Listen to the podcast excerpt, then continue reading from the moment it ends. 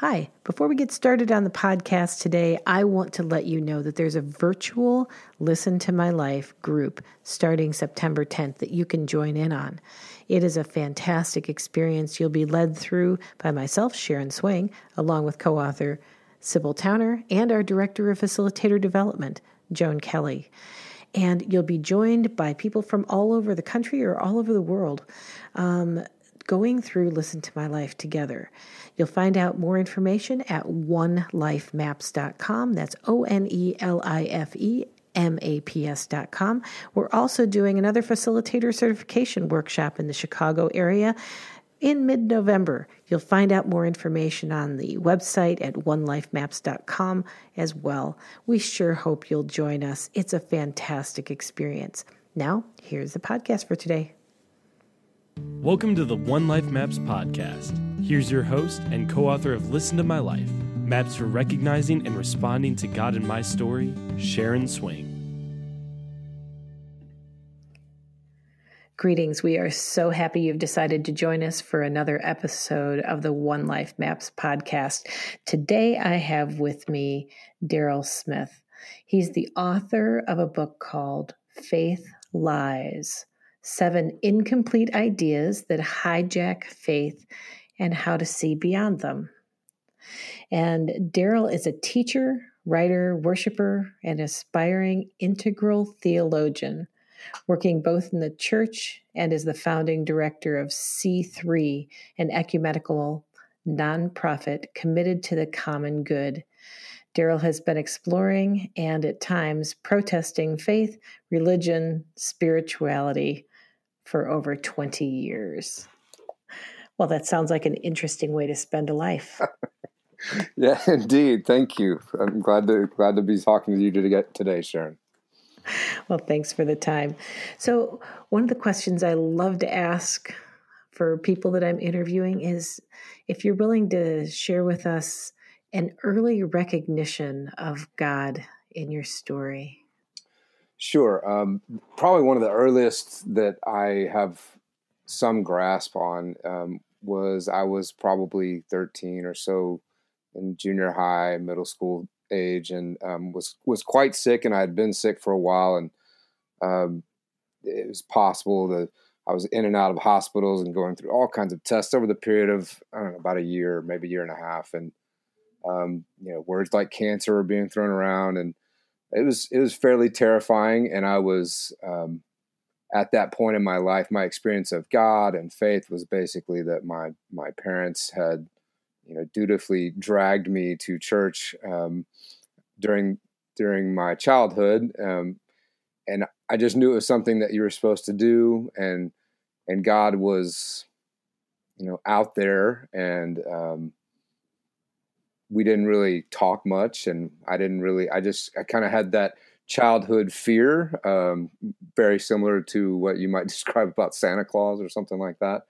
But um, didn't really know and just as that healthcare scare situation kind of came to its uh, pinnacle for me i found myself um, on a on a cat scan um, bed being scanned with a needle biopsy in my chest and seeing this needle, you know, v- vibrate with my with my heart as my heart pulse, which was quite uh, shocking to watch um, as a 13 year old. And the only thing I knew how to do was pray the Lord's Prayer, and that's all that I had really picked up um, from a memorization standpoint at that point in my childhood. And so I just started praying the Lord's Prayer over and over in my fear and terror of that situation, and um, very quickly had what I would recognize then just as a calmness um, and an assurance. And as I look back on that more and more, just um, that shalom, that peace that let me know I wasn't alone, even though I felt very alone in that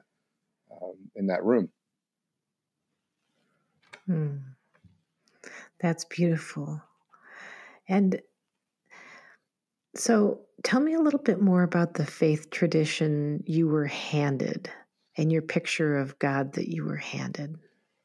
Probably not too dissimilar from a lot of your listeners. Um, I was raised in the United Methodist Church, so pretty standard American Protestant um, upbringing and um, didn't really um, connect with a lot of it um, until other than I knew that my family was there and I loved my family and I wanted to have that connection and I made friends there and found community.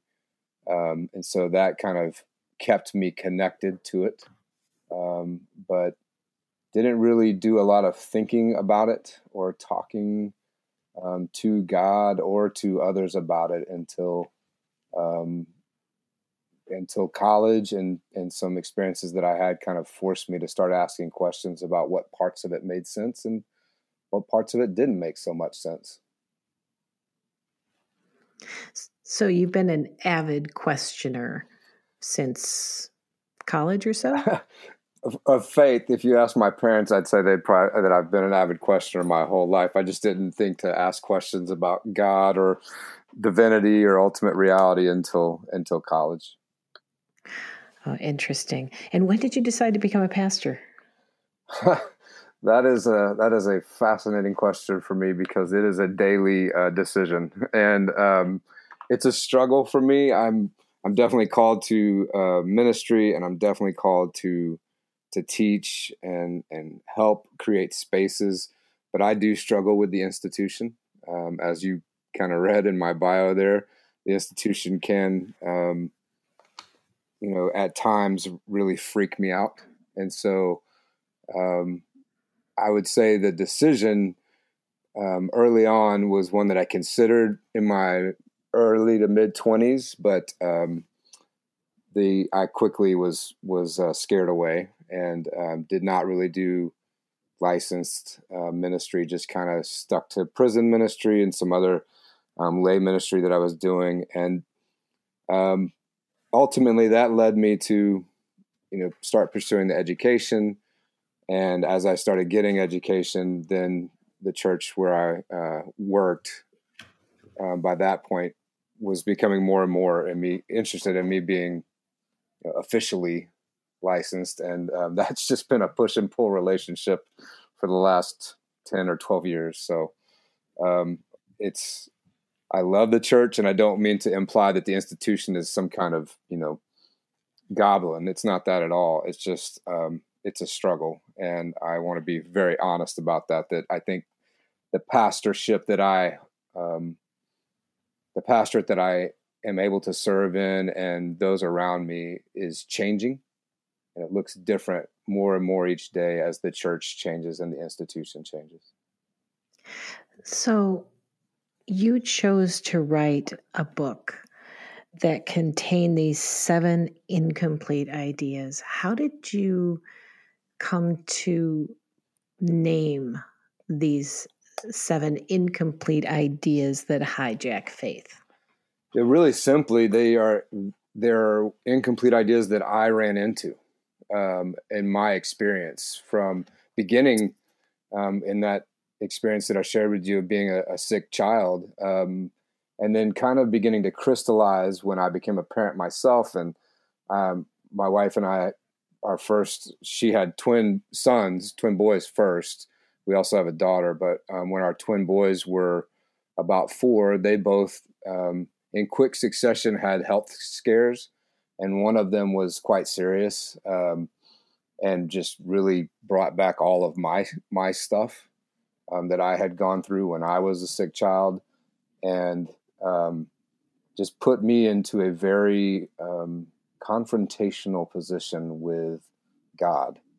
Um, and I started there, started asking these questions to God about what I was carrying around that didn't make sense and how the God that I had been given wasn't behaving like that God should, according to the tradition and faith that I had been given um, which just led me to read and get into the Bible more. And then that actually led me to seminary and eventually um, education. And as I dug into uh, my studies, I more I was faced with more and more of these questions um, staring me eye to eye. And so I, I, these are they they're not necessarily in the order in which I confronted them, but they they are all lies that I had to confront in my own faith and then when I when it came time to write the book, I tried to write them and order them in a way that I thought connected them to each other, um, because they do, in my experience, build on each other. They're not um, disconnected lies; they're very connected they're interwoven yes. I would say. Absolutely. And you know and the word lies. I mean for a lot of people that we help with listen to my life and as we're helping them map their life stories and we're asking them to reflect on their images of god over time. And what's interesting to me is that a lot of people assume that it's supposed to kind of stay the same yeah. And they're almost, there's a little bit of disconcerting angst about the fact that their picture of God is changing. Yeah. And that maybe it's allowed and maybe it's not allowed to have that happen. And all those spaces in the stages of faith that are kind of in between thinking you know what you believe, where you're not sure if you're gaining your faith or losing it. And it just seems to be a, um, a no man's land in between. Yes, that's, that's very well put. Um, one of the things that I get to do um, is lead dialogues. Um, I, I work with a couple of other pastors, and we we usually host about four to five dialogues a week. Um, in and around the San Antonio area where we where we are. Some of them are in the church, some of them are not, and um, so we get a, a good cross section. And one of them is is at the homeless and recovery shelter for the city of San Antonio, and so it's filled with people um, who are pursuing recovery. And those conversations, our job is just to kind of create the space for people to bring um, their stories and their experiences and the things that aren't working for them, but they're not sure they can lay down, or is it is it a lack of faith if they lay those things down um, to those spaces and see a couple of things? One, that they're not alone, that they're not weird, that the struggles and questions and doubts that they're having, others are having them, um, and that is is tremendously affirming. Um, and then secondly, that if we create that space and just make that time and not come in and beat each over the he- beat each other over the head with our doctrine and our ideas. Um, that in that space, you know, in my tradition, we would say the spirit will move and um, we'll hear things if we create an opportunity to listen um, and pick up things. And it, you're absolutely right that that's a terrifying place to be. Um, one of the phrases that we use is that you might feel as you wrestle with some of these foundational blocks of your faith, you may feel that the ground beneath you is breaking up. Um, and that it's your job, that it's your duty as a as a person of faith to, you know, stomp the ground back down and don't let it break up, um, and get rid of whatever's making it earthquake. Um, I get that it's it is a it is a fearful activity to engage, which is why we do it in community. Um, and we continually point to those things that are non-negotiable in the nature of God. Um, and it's not our doctrine; it's things like love and freedom and dwelling presence. I mean, there are things that we can rest our feet upon, and so we have to come back to those and be willing to surrender the rest of it. And I, I love that you use the word love first. Oh, absolutely. and the, because that is the nature of who God is. Without question. And that it's okay to question God. It's okay to to have doubts. Yes, um, our church um, is strangely. Uh, this is a phrase that we're used to having thrown at us. We're strangely Jewish. Um, so we're a Methodist church that is Hebraically rooted, and we pursue our the Hebraic root of our faith, and so we act um, according to the world around us. We act Jewish a lot, a lot. and um, we observe Jewish feasts and we observe Jewish practices. And um, I bring that up because our Jewish brothers and sisters understand very well that to ask questions and to doubt and to wrestle is not only okay, it is required. It is it is the duty of a person of faith to wrestle with the divine as Jacob does in Genesis. This is what we do. We wrestle with each other, we wrestle with God. We bring this stuff to the arena, as Brene Brown might say, and we deal with it. Um, it's not our job to lock it up in a box of doctrine and set it on a shelf. Mm. So tell me a little bit more about about midrash, about that kind of conversation. What's it characterized by? Well, so we practice what uh, we picked up from Solomon's Porch, which is a church in Minnesota, and our friend Tony Jones, um, and um, they call it rolling communal midrash. And rolling communal midrash to us means that the rolling piece of this is that the conversation is going to go where it's going to go, and we're going to follow it. And again, in our tradition, we would say that the spirit might have something to do with where that conversation goes. And so we might have some really interesting plans and ideas about where the conversation is going to go, but it may not go there. It may go somewhere else. And so there is a fluidity to it. Um, the communal part is not also non-negotiable. We do this together. Um, my friend Chris Estes, who teaches, uh, who helps lead these dialogues and classes with me, um, he's he jokes and says, "We may be the only Bible study in town that will tell you to to not read your Bible." Um, and and I he says that as a joke because what we want you to do is let's read it together. Um, let's read it together and talk about it together rather than going home and reading it alone and and not having uh, the conversation about what we're reading. So um, the communal part is non-negotiable. We do this together, and then the midrash is the interpretive part. That's just the Hebraic word for um, the deeper meaning, interpretive meaning.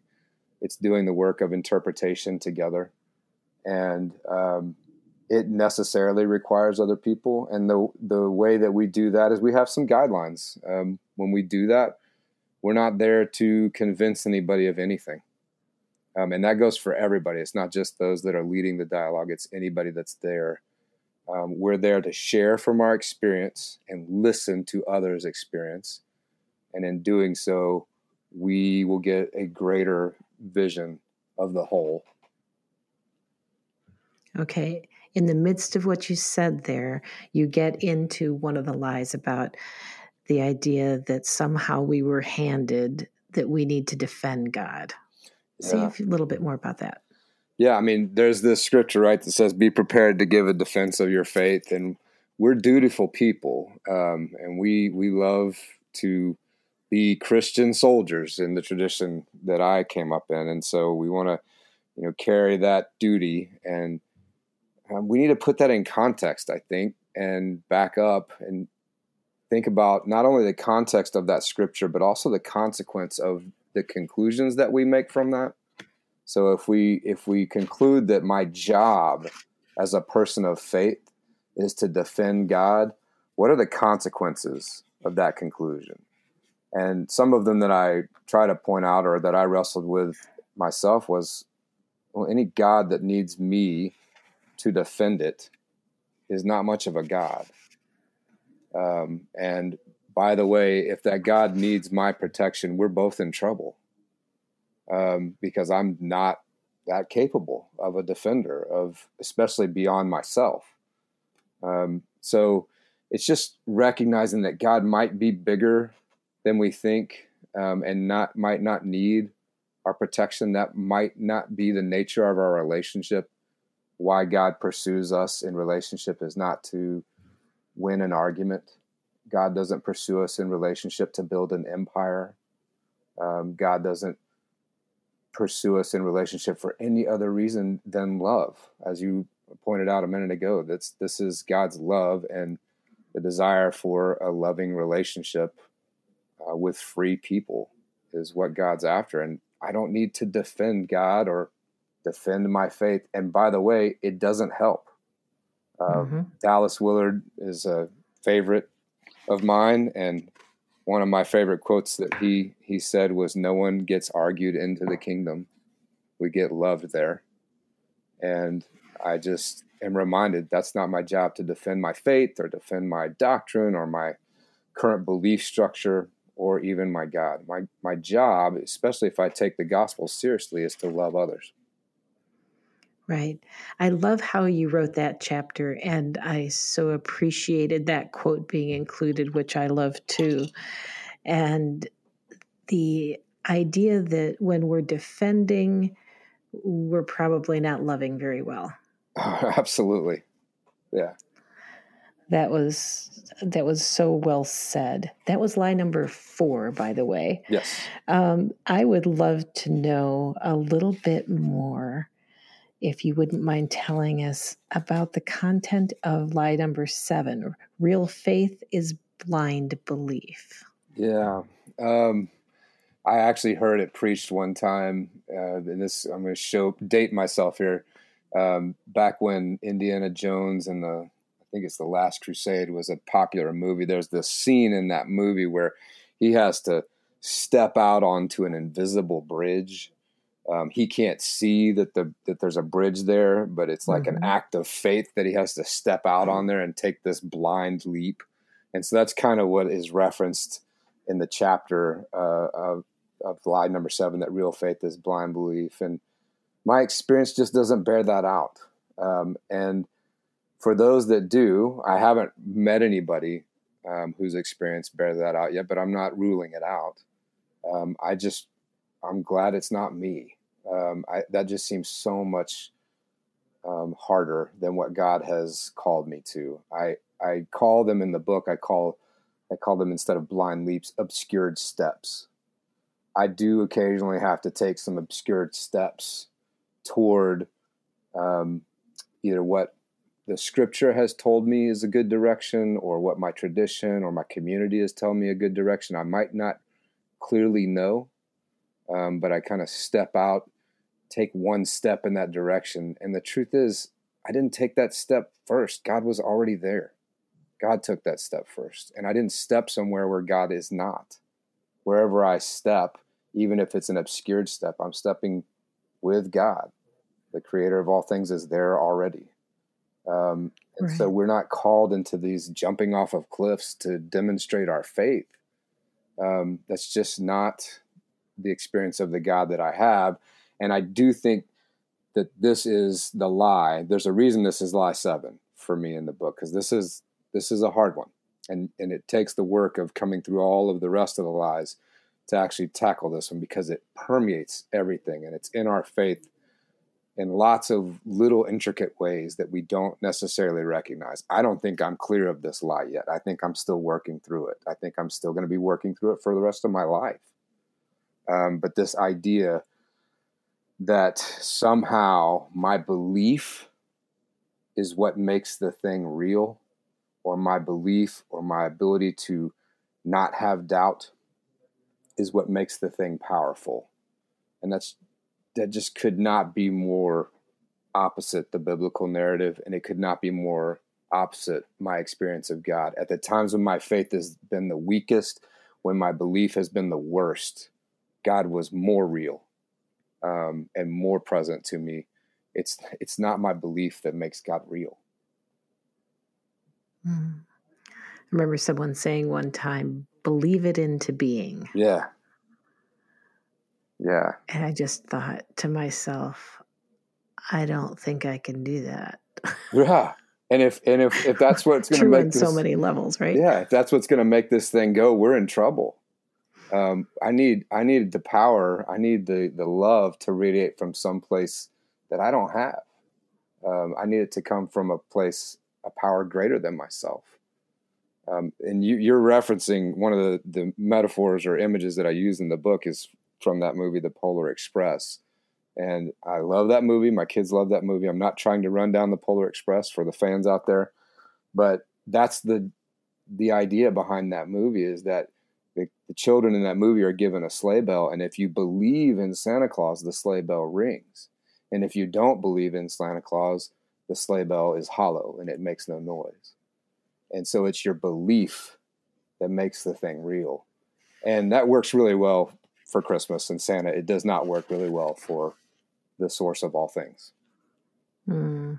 And I mean, just speaking of sorting out your story when it comes to Santa Claus, my sister tells a story about when she found out that Santa Claus wasn't real. Yeah. She also quickly put the Easter Bunny and God into that category. Yeah. Yeah. I mean, that's um, because of my wife and I both working for the church, our kids never picked up an Easter Bunny. Um, story. Just we just didn't have time. We were always working on Easter Sunday. But when we when my sons found out about Santa Claus, they very quickly took it to Jesus. I mean, and and my wife and I were shocked. We thought we were, you know, just strapping in for a conversation about Santa Claus and you know Saint Nicholas and taking and giving gifts and that, and all of a sudden they're like, "Well, is Jesus real?" And we had it was like, what other kind of lies have you told yes, me? it was terrifying. I was just like, oh, we are not doing this right if we have told these two stories and we hold these two stories the same way. That's a problem. Hmm. And, you know, I think that some of these things are th- lies that we pick up very honestly and we just come by them honestly. What can I say? And our parents pass down stories to us that they've been handed that maybe they haven't f- sorted out. Yes, absolutely. I could not agree and more. So it's not like people have, you know, um, intentionally and deceptively told us lies that we've taken in. Absolutely. There, there are all kinds of misperceptions that need to be sorted out here. Yes, and I, I try to lay that out really clearly in, in the opening pages of the book that there's no conspiracy theory here. There's no, we're not going to look back um, throughout history and where some of these ideas came into our faith and find villains. They're not there. What we're going to look back is we're going to, if we look back, we're going to find people doing the best that they could with the understanding and revelation that they had at that time and then see other people picking that revelation up and codifying it. And even those people that codify and turn things into doctrine and do lock them away in boxes and put them on shelves, so to speak, they're still just faithful people doing the best that they could. We're not looking to blame any of this on anyone because that's not our responsibility anyway. We have agency, we have freedom, we are responsible for what we carry and how we carry it. And so looking back and trying to blame this on some conspiracy or some uh, villain in our in our history is not going to help anybody. And I think as I look back over my spiritual history and my parents' spiritual history, and I'll I think there might have been some lazy thinking, but not intentional deception. Okay. I like that. And um, and homegrown pastors doing the best they could to shepherd a flock. Yes. Yes. And I also just think that particular verses being elevated above others and getting the values out of whack in terms of love being way down the list as opposed to the top priority in how we read everything. Absolutely. Yeah, that's the other side of that coin, right? Just because we look back and don't find villains um, or a conspiracy doesn't mean we haven't made mistakes. We have. We've clearly made mistakes. Some of them have been epic. Some of them have been genocidal. Um, so mm-hmm. I don't mm-hmm. want to like be flippant about the history of the Christian faith or the history of any of the monotheistic faiths. It's we have a problematic history of people doing the best that they could, and that includes mistakes and bad ideas and misunderstandings. Um, but the reason that we would look at that and that we would dig into that context and get that understanding is not to pile on them. Um, mm-hmm. one, of, one of the things that my rabbi always tells me is the imitation of the Bible, the imitation of the faith, the invitation of this wrestling match is not to hold up a lens to anyone else, it's to hold a mirror up to me. I can only mm-hmm. work on myself. I can only recognize this struggle in myself. So I don't, you know, I can look at those mistakes and get in touch with, well, why did my grandma tell me that story that way and teach me that theological conclusion? That was that was not helpful. Um, but as I process that, the point of that is to see what it's doing in me. Well, what did that idea mm-hmm. do in me? What's it doing in me now? And what should I do with it now? Right. And I think also there's a piece of this when you talk about just American history and what was done to twist the gospel to justify, let's say, slavery. Yeah. Or back further in history to justify someone needing to buy indulgences to buy um, absolution from sin. Right, or buy a relative out of hell. Exactly. Yeah. That there were that there were malicious motives involved. Yeah. The justification of things in the past that we still have to rid ourselves from somewhere along the way to be able to look back at that and say, is there any way that I'm using scripture to justify something in me? Oh, that's very well said. Um, that that is that is very well said, and that that's the tough act of examen um, in the in the tradition of the spiritual spiritual disciplines is is where am I?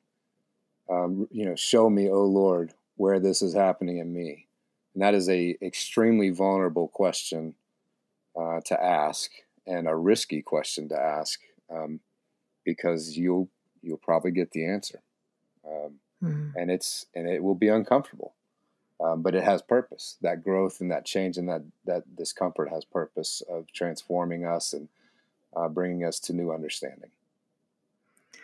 Yes. Oh my goodness, and to be able to have these conversations with grace is such a profoundly important uh, concept yeah. in the midst of all this. I could not agree more. Um, and we have to start that grace with self grace. It has to start with mm-hmm. grace for ourselves.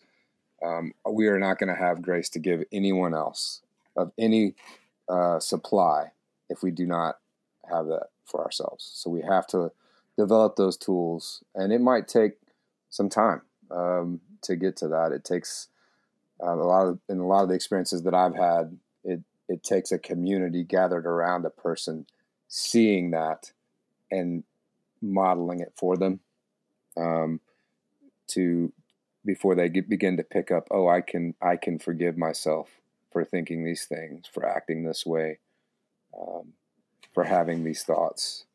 That I'm not the weirdo. I'm not the only person on the planet that does this. There have been others, and Mm-hmm. And I'm and that's related to lie number two. God is angry and I and doesn't like me, especially when I sin. Yeah, that's a big one. That's a tough one for us. There's, there's so much of the angry God um, is you know can't stand to be in your presence until you're washed in the blood of the Lamb. Um, kind of idea rolling around out there. Um, it's the you know it's the ideas locked up in the doctrine of original sin um, and I, I realize even now as I'm talking to you and your listeners that that, that could be a potentially destabilizing um, idea. So I don't want to be flippant about that. I would just um, encourage people to examine the opening pages of our story, the opening poem uh, of Genesis 1 and 2 that tells us that God looks upon all creation and doesn't utter um, an original curse. It's an original blessing. He looks on exactly. us and says, It is good. And it's actually the narrative of the Christian faith that God so loves humans, so loves humanity, um, thinks it's so good to be a human that God becomes a human God's self um, in the person of Jesus the Christ. So this shouldn't be um, as destabilizing destabilizing as it can be. But I, I recognize um, that just a, a, couple of words from me in a podcast is probably not honoring um, the weight that this lie carries. So I would just encourage people that are struggling with that idea that think God doesn't like them, um, doesn't love them, that God couldn't possibly love them if God knows how they really are.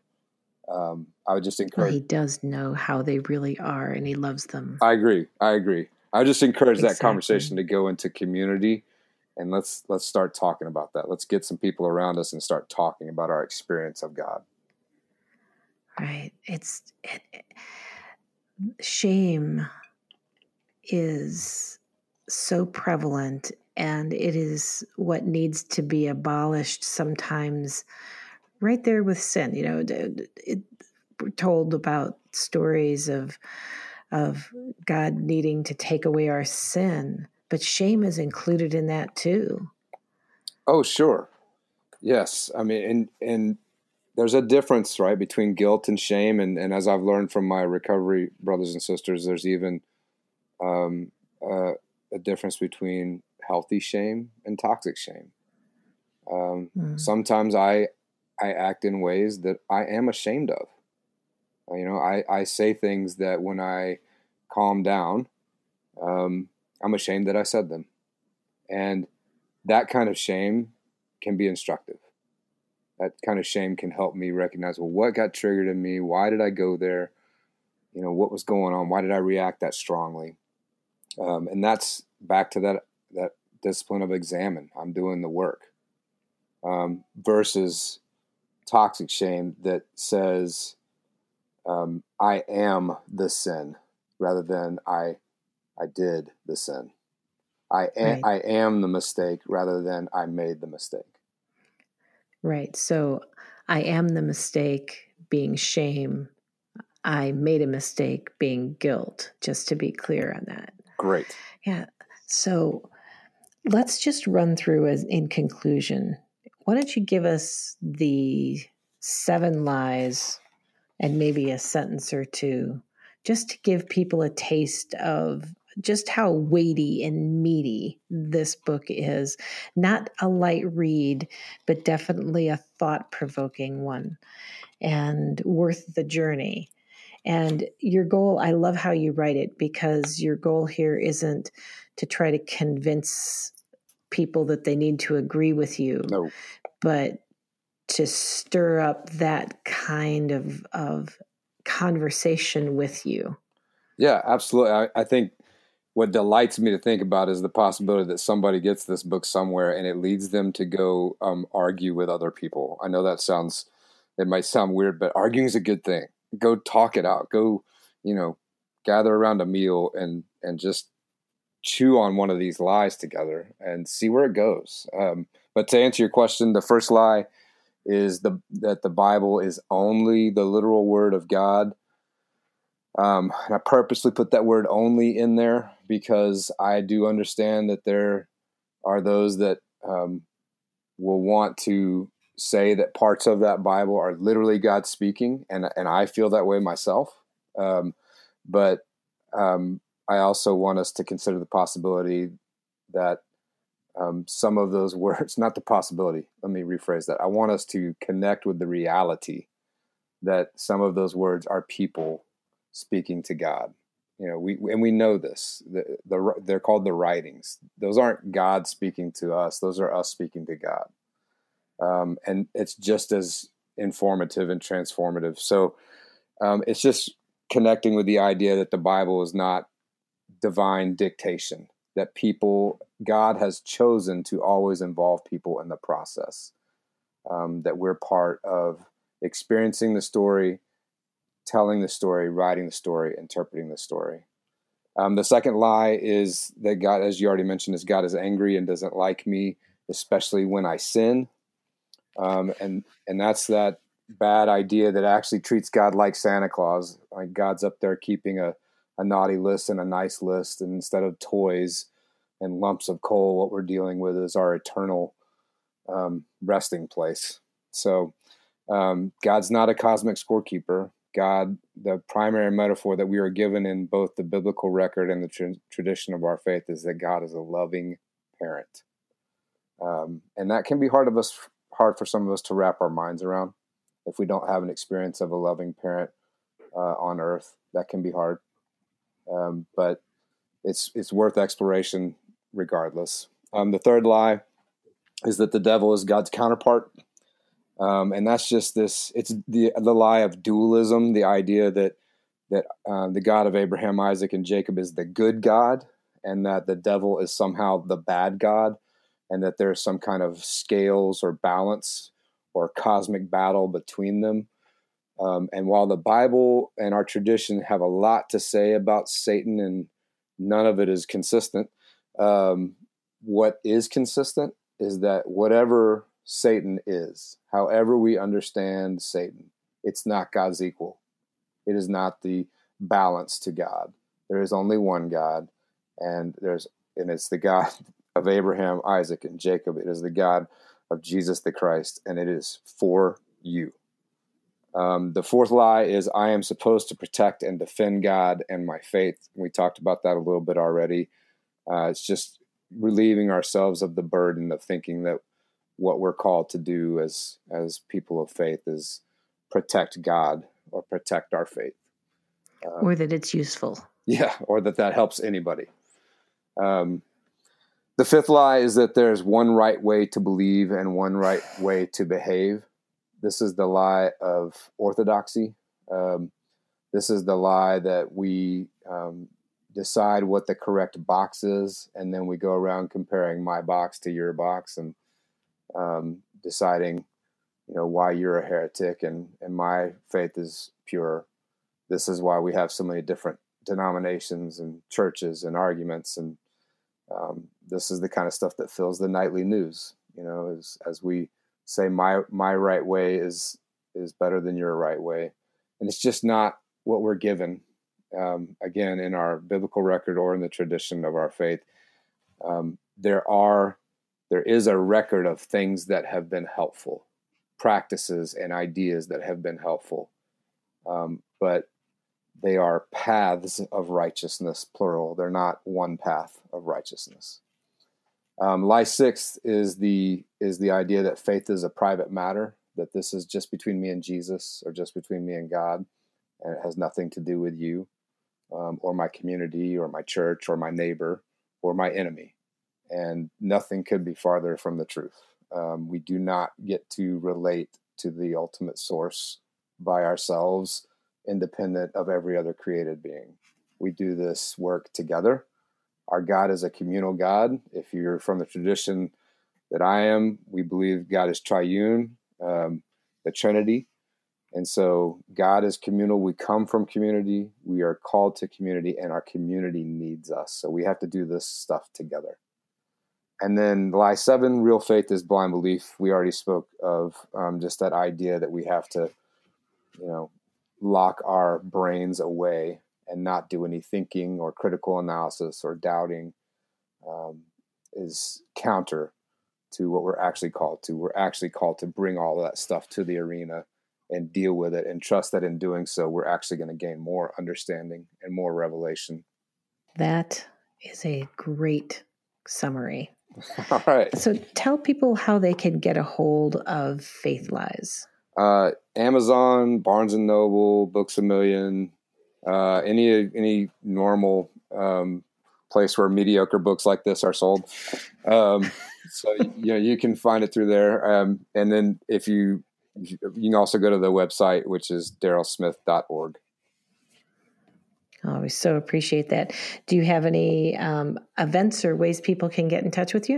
Uh, the website's the best way to get in touch with me. All of the various um, social media things are there. So if you're looking for Instagram, Facebook, or any Twitter or any of that, you can connect with me there through the website. Um, and events i am i'm coming into a summer and i'm almost to a period of rest so there is nothing uh, planned until the mid to late august and i'm kind of happy about that congratulations thank you well congratulations on your book. We so appreciate you joining us. And i hope it's thought provoking for people to consider sorting out their faith and what to take with them and what to leave behind. And really how it impacts these these thoughts and perspectives and lies affect our way of being in the world. Yes. I think that's what I took away most profoundly from what you wrote. And I really appreciate that. Well, thank you so much. And Sharon, thank you for having me on your podcast. It was a delight to speak with you, and I really appreciate the opportunity. Mm, thank you so much. We would appreciate it all, uh, everyone, if you would go ahead and rate and comment and share uh, the One Life Maps podcast with your friends and family. I think that uh, this particular conversation could be very shareable in order to be able to get a conversation going, maybe a small group to get this book and have a great conversation to sort it out. Those of you who have mapped their life story with Listen to My Life, to be able to take this book and then look at that bottom line on the My Life story map about noticing God and how your perceptions of God have changed over time and what you've been handed and what you want to do with that in this point in your faith and what you're noticing changing about your way of being in the world and your ability to love and listen well. So, thank you all so much for joining us today. Join us next week, and we'll have another great episode for you then. Thanks so much. Take care, Darrell. Thanks again. Thank you. Have you thought, I don't know myself anymore? Have you wondered, is there something more? Are you at a crossroads in life and asking, which way will lead me toward expressing more of who I am made to be? Are you looking for a way to understand the restlessness you feel inside? Are you seeking a deeper spiritual life and desire to rediscover who you are through God's eyes? If you've wondered any of these things before, you're ready for the life mapping experience of Listen to My Life. Go to onelifemaps.com to purchase your portfolio of visual life maps. While you're there, check out our upcoming virtual coaching groups, live workshops, and options for you to facilitate the Listen to My Life experience with others. That's onelifemaps.com. O N E L I F E M A P S.com.